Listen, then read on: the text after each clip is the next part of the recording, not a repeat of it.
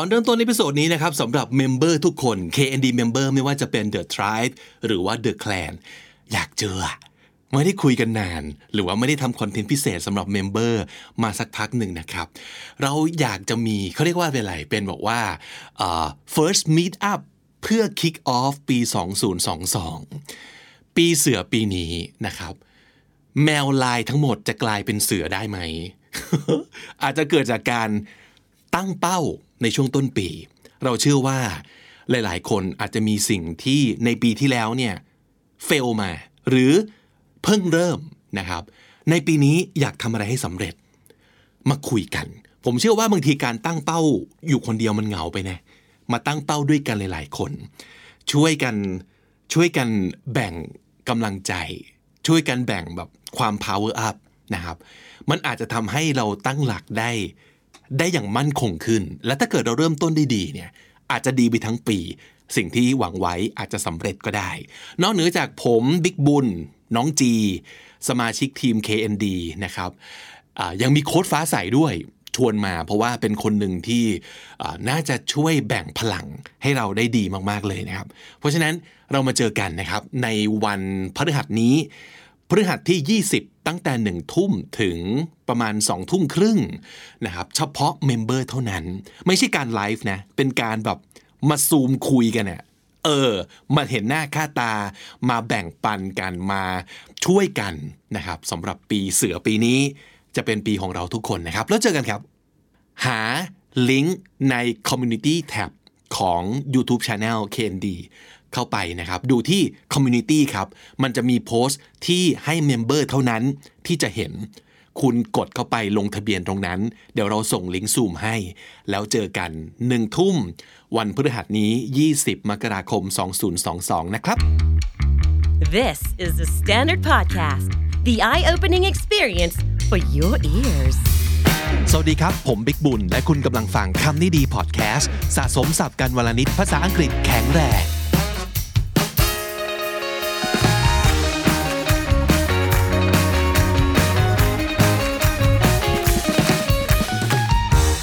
คุณผู้ฟังและคุณผู้ชมทาง YouTube ครับ วันนี้มีหนังสือหนึ่งเล่มนะครับ ไปหยิบมาจากแผงเห็นปั๊บหยิบปุ๊บเลย ชื่อหนังสือเตะมาก ๆ ยังไงฉันก็จะเลิกงานตรงเวลาค่ะนะครับ เป็นหนังสือจากสำนักพิมพ์บิบลินะครับ แล้วก็ความหนาประมาณ 300 หน่อยหน่อยหน้านะครับ ประมาณนี้ฮะแล้วก็รูปเล่มก็น่ารักดีไซน์น่ารักแถมที่ขั้นหนังสือด้วยนะครับ แล้วก็เอ่อ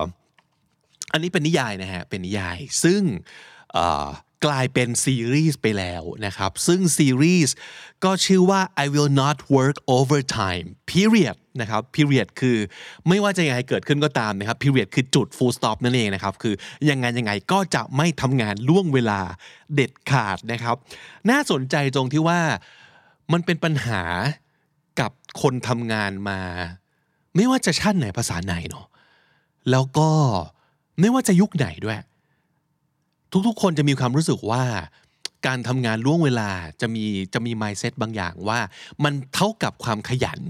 มันเท่ากับคนที่มีคุณค่ากับองค์กรนะครับ แล้วก็สำหรับหลาย ๆ ที่เนี่ยมันกลายเป็นเรื่องปกติไปแล้ว เราเคยได้ยินว่า โดยเฉพาะอย่างยิ่งวัฒนธรรมญี่ปุ่นอย่างเงี้ย นะครับหรือว่าเอาจริงวัฒนธรรมไทยในหลายองค์กรหลายบริษัทก็เป็นอย่างนั้น คนเลิกงานตรงเวลาเนี่ยจะโดนมองแรงมากนะครับสำหรับคนที่แบบนั่งทำงานล่วงเวลาทำงานดึกทำงานเยอะ จะถูกมองทันทีว่าเป็นคนขยันคนดี เป็นสมบัติล้ำค่าขององค์กรทันที ซึ่งเราก็เรียนรู้แล้วจากประสบการณ์ จากรุ่นสู่รุ่นนะครับว่า มันเป็นเรื่องที่ toxic มาก และเป็นเรื่องที่ไม่ healthy เลย กับชีวิตการทำงาน เราต้องการ work life balance เราไม่ได้อยากจะอยู่ที่ออฟฟิศตลอดเวลา 24 ชั่วโมง เราต้องมีชีวิตของเราเองบ้าง เพราะฉะนั้นการเลิกงานให้ตรงเวลา มันเป็นชีวิตในฝันของคนจำนวนมาก แล้วจริง ๆ นะครับสำหรับพวกเราทีมคำนี้ดีก็เช่นเดียวกัน เราเคยมานั่งคุยกันด้วยซ้ำไปว่าทำยังไงอย่างน้อยเราถึงจะไม่ต้องทำงานเสาร์อาทิตย์ นะครับ จริงๆแล้วเนี่ยการการ OT ของคนบางอาชีพมันค่อนข้างพูดยาก เพราะว่างานไม่ได้เริ่ม9โมงเช้าและหยุด5โมงเย็นเสมอไป อย่างพวกเราที่ทำอาชีพแบบเนี้ยบางทีงานเริ่ม 11โมงบางทีงานเริ่ม8โมงบางทีงานเริ่มบ่าย แล้วจบเมื่อไหร่ก็ไม่รู้เหมือนกัน เพราะฉะนั้นโอเค เวลาการทำงานมันจะค่อนข้างยืดหยุ่น แต่ว่าทำยังไงมันถึงจะไม่ไปเบียดบังชีวิตส่วนตัว ของพวกเราแต่ละคนนะครับนั่นก็เป็นปัญหาที่ค่อนข้างทริกกี้เช่นเดียวกัน แล้วก็ในเรื่องของการทำงานเสาร์อาทิตย์อีกนะครับหลายๆคนก็เจอว่าทำไมทุกวันนี้เนี่ยวันก่อนเห็นเห็นมีคนโพสต์ เรื่องนี้ขึ้นมาผมจำไม่ได้แล้วว่าเจอที่ไหนนะใน YouTube หรือหรือว่าในในเอ่อ Twitter หรือว่าใน Facebook เขาบอกว่าทำไมนะทุกวันนี้เนี่ยเวลาเห็นบริษัทรับสมัครงานนะครับเขาต้องบอกเสมอว่าทำงานจันทร์ถึงเสาร์วัฒนธรรมการทำงานจันทร์ถึงเสาร์มันมาจากไหนวะทำไมเรากลายเป็นสิ่งมีชีวิตที่ต้องทำงาน 6 วัน แล้วได้หยุดแค่วันเดียวต่อสัปดาห์ ซึ่งไอ้วันที่หยุดนั้นเนี่ยก็หมดไปกับการซักผ้าแล้วประมาณเศษ สองส่วนสามของวันนะครับ แล้วก็เหลือเวลาน้อยมากที่เราจะสามารถจะพักผ่อนได้จริง ๆ เรื่องนี้ก็เลยเป็นเรื่องที่กลายเป็น toxic อย่างหนึ่งในที่ทำงาน แล้วก็นำมาสู่นิยายเล่มนี้นะครับ ซึ่งตอนนี้ผมก็ยังอ่านไม่จบเหมือนกัน แต่ว่ามันทำให้เราไปคิดถึง สิ่งที่ทุกคนเจอโดยเฉพาะอย่างยิ่งในในยุคโควิด ที่มีการ work from anywhere หรือว่า work from home สิ่งที่เป็นสิ่งแวดล้อมของการทำงานหรือว่าชีวิตการทำงาน professional life ของเราเนี่ยมันลุกลามมาที่บ้าน ซึ่งมันเคยเป็น safe zone ของเรามากขึ้นทุกวันแล้วนะครับ บางทีเคยไหมเคยเจอแบบต้องซูมเดี๋ยวนี้ตอนสามทุ่ม ซึ่งมันกลายเป็นเรื่องง่ายมากเลยในการที่จะเรียกประชุม ทุกวันนี้เพราะว่าทุกคนซูมกันเป็นแล้วอะแล้วอ้าวตกลง boundaries อยู่ที่ไหน เพราะฉะนั้นเราจะเคยได้ยินว่า how to ของการแบบไม่ทำงานล่วงเวลา ก็คือ1เช่นบอกว่าเราต้อง adjust attitude ของเรานะ 2 เราต้องแบบ set boundaries นะ 3 เราต้อง delegate แบ่งงานนะ ซึ่งเอาจริง ๆแล้วนะครับ ถ้าสมมติเกิดคุณเป็นคนพยายามอยู่ฝ่ายเดียว ผมเชื่อว่าอัตราความสำเร็จในเรื่องนี้มันจะน้อยมากเลยนะ เพราะว่าถ้าสมมุติเกิดคุณพยายามที่จะเลิกงานตรงเวลาอยู่คนเดียว ซึ่งนี่คือ setting อย่างหนึ่งในหนังสือเล่มนี้ คุณจะถูกมองทันทีว่าเป็นคนที่ไม่สู้งาน คุณจะถูกมองทันทีว่าเป็นคนที่ไม่เป็น team player หรือว่า you'll be seen as a selfish one ทันที กลายเป็นคนที่แบบเอาเปรียบคนอื่นเห็นแก่ตัวทันที ซึ่งเพราะฉะนั้นเราต้องเราเรียนรู้จากเรื่องนี้ว่า การที่จะพยายามไม่ทำงานล่วงเวลา is a team effort you have to do it as a team คุณไม่ควรทำอยู่คนเดียว แต่คุณต้องทำเป็นทีม เพราะฉะนั้นสิ่งแรกเลยที่คุณต้องทำคือ you have to seek allies คุณต้องหาให้เจอก่อนว่า ใครในทีมที่จะต้องเป็นแนวร่วมของคุณ ใครที่มีปัญหาอย่างเดียวกันนะครับ suffer อย่างเดียวกัน เขาอาจจะแบบมีชีวิตส่วนตัว ที่เขาต้องกลับไปดูแล ให้เวลากับแฟน ให้เวลากับลูก ให้เวลากับหมาแมวที่บ้าน ให้เวลากับพ่อแม่ หรือให้เวลากับงานอดิเรกของเขา ซึ่งมันก็เป็นสิ่งที่สำคัญในชีวิตของเขาเช่นเดียวกัน แล้วเขากำลัง suffer กับเรื่องนี้อยู่ คุณต้องหาพันธมิตรของคุณให้เจอว่า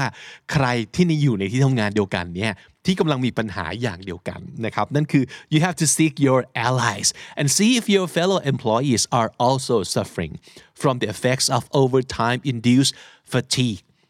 fatigue ก็คือความเหนื่อยล้าจากการทำงานล่วงเวลา อย่างสะสมเป็นเวลานานนะครับ if you approach your employer about the issue it is often easier and more effective to do so as a group นี่คือข้อ 2 you have to get your boss on board Get your boss on board ก็คือการ get someone on board ก็คือทำให้เขาเนี่ยเห็นด้วยกับเราทำให้เขาลงเรือลำเดียวกับเราทำให้เขามีเป้าหมายอย่างเดียวกับเรานะครับ เพราะฉะนั้นคนที่จะมีอิทธิพลมากที่สุดในในกลุ่มก้อนในทีมของเราเนี่ยก็คือคนที่เป็นหัวหน้าเนาะถ้าเกิดหัวหน้ามี mindset หรือว่ามี มีความรู้สึกเดียวกับคุณว่า เฮ้ย เราไม่ควรจะต้องทำงานอย่างบ้าคลั่ง นั่นคือถือว่าสำเร็จไปแล้วกว่าครึ่งนะครับ เพราะฉะนั้นมาที่ข้อ 3 เราต้องนั่งคุยกันในกลุ่มนะครับว่า you, we have to treat overtime as the exception or as the last resort เราต้องให้การทำ OT เนี่ย เป็นตัวเลือกสุดท้าย is the is the last option the final option not the rule หลาย ๆ ครั้งเราจะมีความรู้สึกว่าเดี๋ยวนะ การทำงานล่วงเวลามันเป็นมาตรฐานใหม่ไปแล้วเหรอ หรือว่ามันกลายเป็นกฎไปแล้วเหรอว่า ทุกคนต้องเลิกงานดึก ๆ อย่าให้มันเป็นอย่างนั้นนะครับ don't make overtime a necessity or the norm อย่าให้มันกลายเป็น necessity คือความจำเป็น ว่ายังไงยังไงงานอย่างเราทีมเรา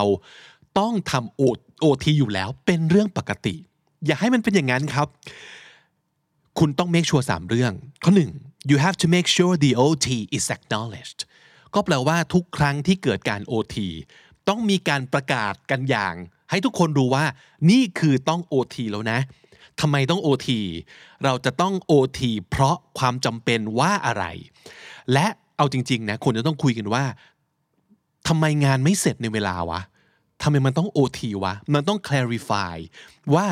วันนี้ต้อง OT นะ ทุกคนรับรู้นะว่านี่คือการ OT นะนะครับ ข้อ 2 คือ we have to make sure we begin with the end in mind ทุกครั้งที่ OT ต้องเริ่มต้นอย่างรู้ว่าคุณจะต้องไปจบเมื่อไหร่ ไม่ใช่ทำไปเรื่อยๆ ปลายเปิดลีจ้าไม่ได้นะครับ โอเค วันนี้เราถึง3ามทุ่ม งานนี้ควรจะต้องเสร็จภายใน3ามทุ่ม เพราะฉะนั้นทุกคนจะได้รู้ว่าเขาต้องโทรไปแคนเซิลอะไรบ้าง เขาต้องจัดการธุระที่อาจจะแบบมีนัดหมายไว้ล่วงหน้ายังไงบ้าง นะครับ อันที่ 3 we have to make sure the productivity is there ไม่ใช่ว่า OT แล้วไม่ได้งาน หลาย ๆ ครั้งเกิดขึ้นนะ คือนั่งกันอยู่เต็มออฟฟิศเลย แต่พอวันรุ่งขึ้นถามว่าเมื่อคืน OT กันเนี่ย อะไรเสร็จบ้าง มันเสร็จน้อยกว่าที่เราตั้งใจไว้เยอะมากเลยนะครับ เพราะฉะนั้นมันก็คือต้องต้อง mindful about the OT นะ เราต้อง OT กันอย่างมีสติ รู้ว่า OT ทำไม รู้ว่าจะได้อะไรจากการ OT รู้ว่าตอนนี้ทุกคนกำลัง OT อยู่และมันเป็นเรื่องไม่ปกติ มันเป็นเรื่องจำเป็นนะครับ ปกติแล้วเราต้องเลิกงานตรงเวลานะ แต่ว่าวันนี้ต้อง OT เพราะว่านะครับ นั่นคือสิ่งสำคัญมากๆนะครับ อันที่สี่คือ try to achieve working smarter not longer attitude together as a group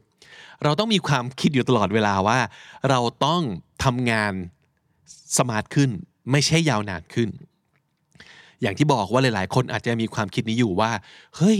บริษัทเขาบอกว่าให้เลิกงาน5้าโมงเนี่ย ถ้าเกิดเราเลิกงาน5้าโมงมันดูไม่ดีนะ มันดูเหมือนเราแบบ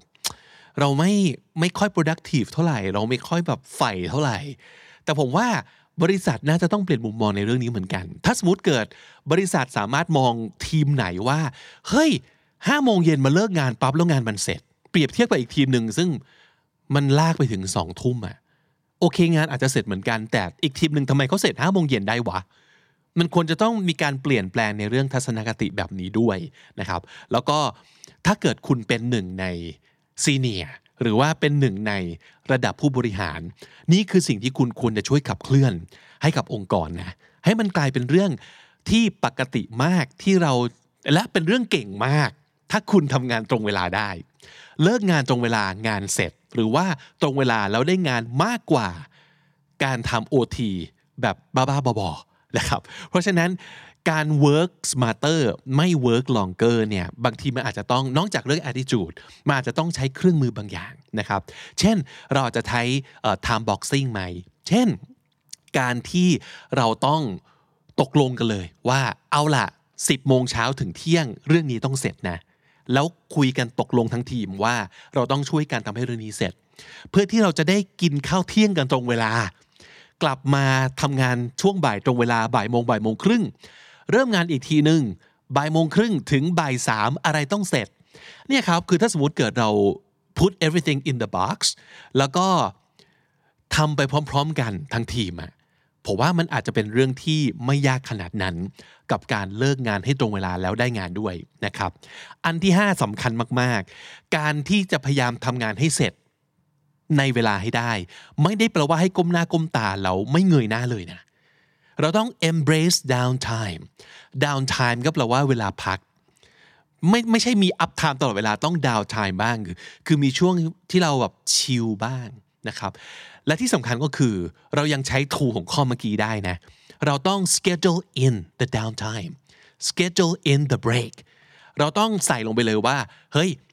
การที่เราจะต้องหยุดเที่ยงถึงเที่ยงเที่ยงถึงบ่ายโมงครึ่ง เป็นเรื่องสำคัญนะ เราต้องมานั่งกินข้าวกันสบายๆ ไม่ต้องมีใครที่แบบนั่งพิมพ์งานไปกินข้าวไป เราต้องพักเป็นพักทำงานเป็นทำงานนะครับ แล้วก็ใส่ลงไปเลยว่า เอ้ย เราต้องมีเวลาพัก แล้วระหว่างนั้น อาจจะต้องมีไมโครเบรกแทรกด้วยนะ เช่น เฮ้ย ในช่วงเช้าเนี่ย9โมงถึงเที่ยงเนี่ยเป็นช่วงที่มันเข้มข้นมาก ตามงานลูกค้าสรุปงานให้กับเจ้านายต่างๆ อาจจะมีความเครียด เราต้องมีไมโครเบรกเช่น 10 โมงถึง 10 โมง 10 นาทีอะต้องหยุดหยุดไปกินกาแฟ หยุดไปสั่งอาหารคุยกันเรื่องเที่ยงนี้จะกินอะไรอะไรว่าไป แต่ต้องเบรก ไม่ใช่ว่าก้มหน้าก้มตาแล้วไม่มีดาวไทม์เลยนะครับ ซึ่งดาวไทม์ก็ต้องมีสติ ทุกอย่างต้อง mindful หมด รู้ว่าเรากำลังทำอะไรอยู่ โอเค ทุกคนเรากำลังบี้ให้เสร็จนะ แต่เราต้องเบรกตรงนี้นะ กินข้าวเป็นกินข้าวนะ กลับมาตรงนี้นะห้าโมงเย็นพยายามจบให้ได้ขมวดตึงรวบตึงให้ได้นะ ทุกอย่างต้องมีสติ แล้วช่วยกันทั้งทีม นั่นคือ กุญแจเลยครับ นั่นคือกุญแจที่จะทำให้คุณช่วยกันทำให้ชีวิตนี้ มีคุณภาพได้โดยการไม่ให้งานมาเบียดบังชีวิตส่วนตัวนะครับ ทั้งหมดทั้งปวงนี้เนี่ยผมเชื่อว่าเป็นชีวิตจริงของหลายคน แต่ว่าเรามาดูชีวิตจริงในนิยายเล่มนี้บ้างผมว่ามันสนุกมากเลยนะ สามารถจะเขียนแล้วก็ capture ชีวิตของมนุษย์ออฟฟิศออกมาได้ มันจะมีตัวละครที่ผมเชื่อว่ามองไปเนี่ย มันคือมันคือคุณและตัวละครและเพื่อนคุณได้เลยนะครับ คือตัวละครหลักเนี่ยเเป็นผู้หญิงคนหนึ่งซึ่งอายุประมาณ 30 ต้นๆ เป็นมนุษย์ออฟฟิศมาโดยตลอดนะครับ แล้วก็มีปมในวัยเด็กเรื่องพ่อบ้างาน เพราะฉะนั้นนางก็จะมีความรู้สึกว่าไม่ฉันต้องไม่เป็นอย่างพ่อ ฉันต้องไม่เจอปัญหาเหมือนกับที่รุ่นพ่อรุ่นแม่ทำให้ชีวิตฉันในวัยเด็กเนี่ยไม่ดี ไม่โอเค เพราะฉะนั้นเธอก็จะตั้งใจมากว่า ฉันจะเลิกงานตรงเวลาไม่ว่ายังไงก็ตามทีนะครับ แต่ว่าก็จะมีเพื่อนในออฟฟิศซึ่งเป็นตัวละครป่วงๆซึ่งจะเป็นอุปสรรคทำให้เธอเนี่ยเเลิกงานตรงเวลาได้ยากเหลือเกิน ไม่ว่าจะเป็นเเพื่อนที่ไม่เคยขัดลามาสายเลย แล้วก็เพื่อนที่แบบเจ็บป่วยแค่ไหนก็จะไม่หยุด OT จะไม่หยุดงานเด็ดขาดนะครับ เพราะฉะนั้น in comparison แล้วเนี่ย เธอก็จะเป็นคนที่แบบห้าโมง ปั๊บเด้งห้าโมงปั๊บเด้งตลอดเวลา ในขณะที่เพื่อนก็แบบนั่งโม่งาน ซึ่งก็จะทำให้เอ่อเกิดความรู้สึกที่ไม่โอเคในกลุ่มนะครับ หรือว่าจะเป็นแฟนเก่า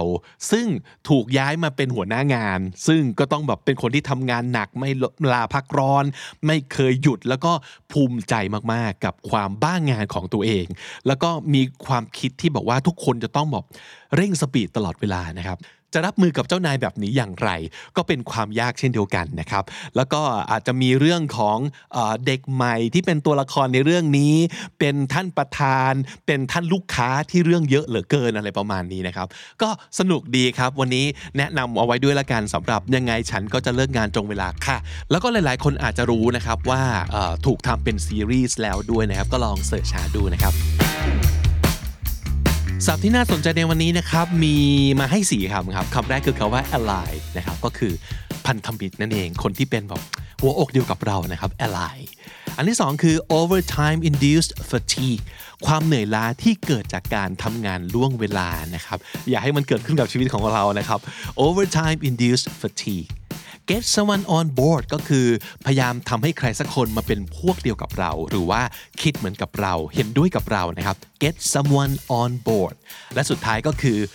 as a last resort การทำอะไรก็ตามทีที่เป็น as a last resort ก็คือ ถ้าไม่จำเป็นจริง ๆ จะไม่ทำนะครับ ก็คือให้มันเป็นตัวเลือกสุดท้ายเลยทีเดียว ที่ต้องจำเป็นสุดๆ ถึงจะทำนะครับ ถึงจะเลือกนั่นคือ as a last resort และถ้าติดตามฟังคำนี้ดีพอดแคสต์มาตั้งแต่ episode แรกนะครับ มาถึงวันนี้คุณจะได้สะสมศัพท์ไปแล้วทั้งหมดรวม 6,262 คำและสำนวนครับและนั่นก็คือคำนี้ดีประจำวันนี้ครับ ฝากติดตามฟังรายการของเราได้ทาง Spotify Apple Podcast หรือทุกที่ที่คุณฟัง podcast ครับ ใครเจอคลิปเราบน YouTube ฝากกด subscribe หรือว่ากด join KND Club ด้วยนะครับ ผมบิ๊กบุญวันนี้ไปก่อนครับ อย่าลืมเข้ามาสะสมศัพท์กันทุกวันวันละนิด ภาษาอังกฤษจะได้แข็งแรง สวัสดีครับ The Standard Podcast, eye opening for your ears.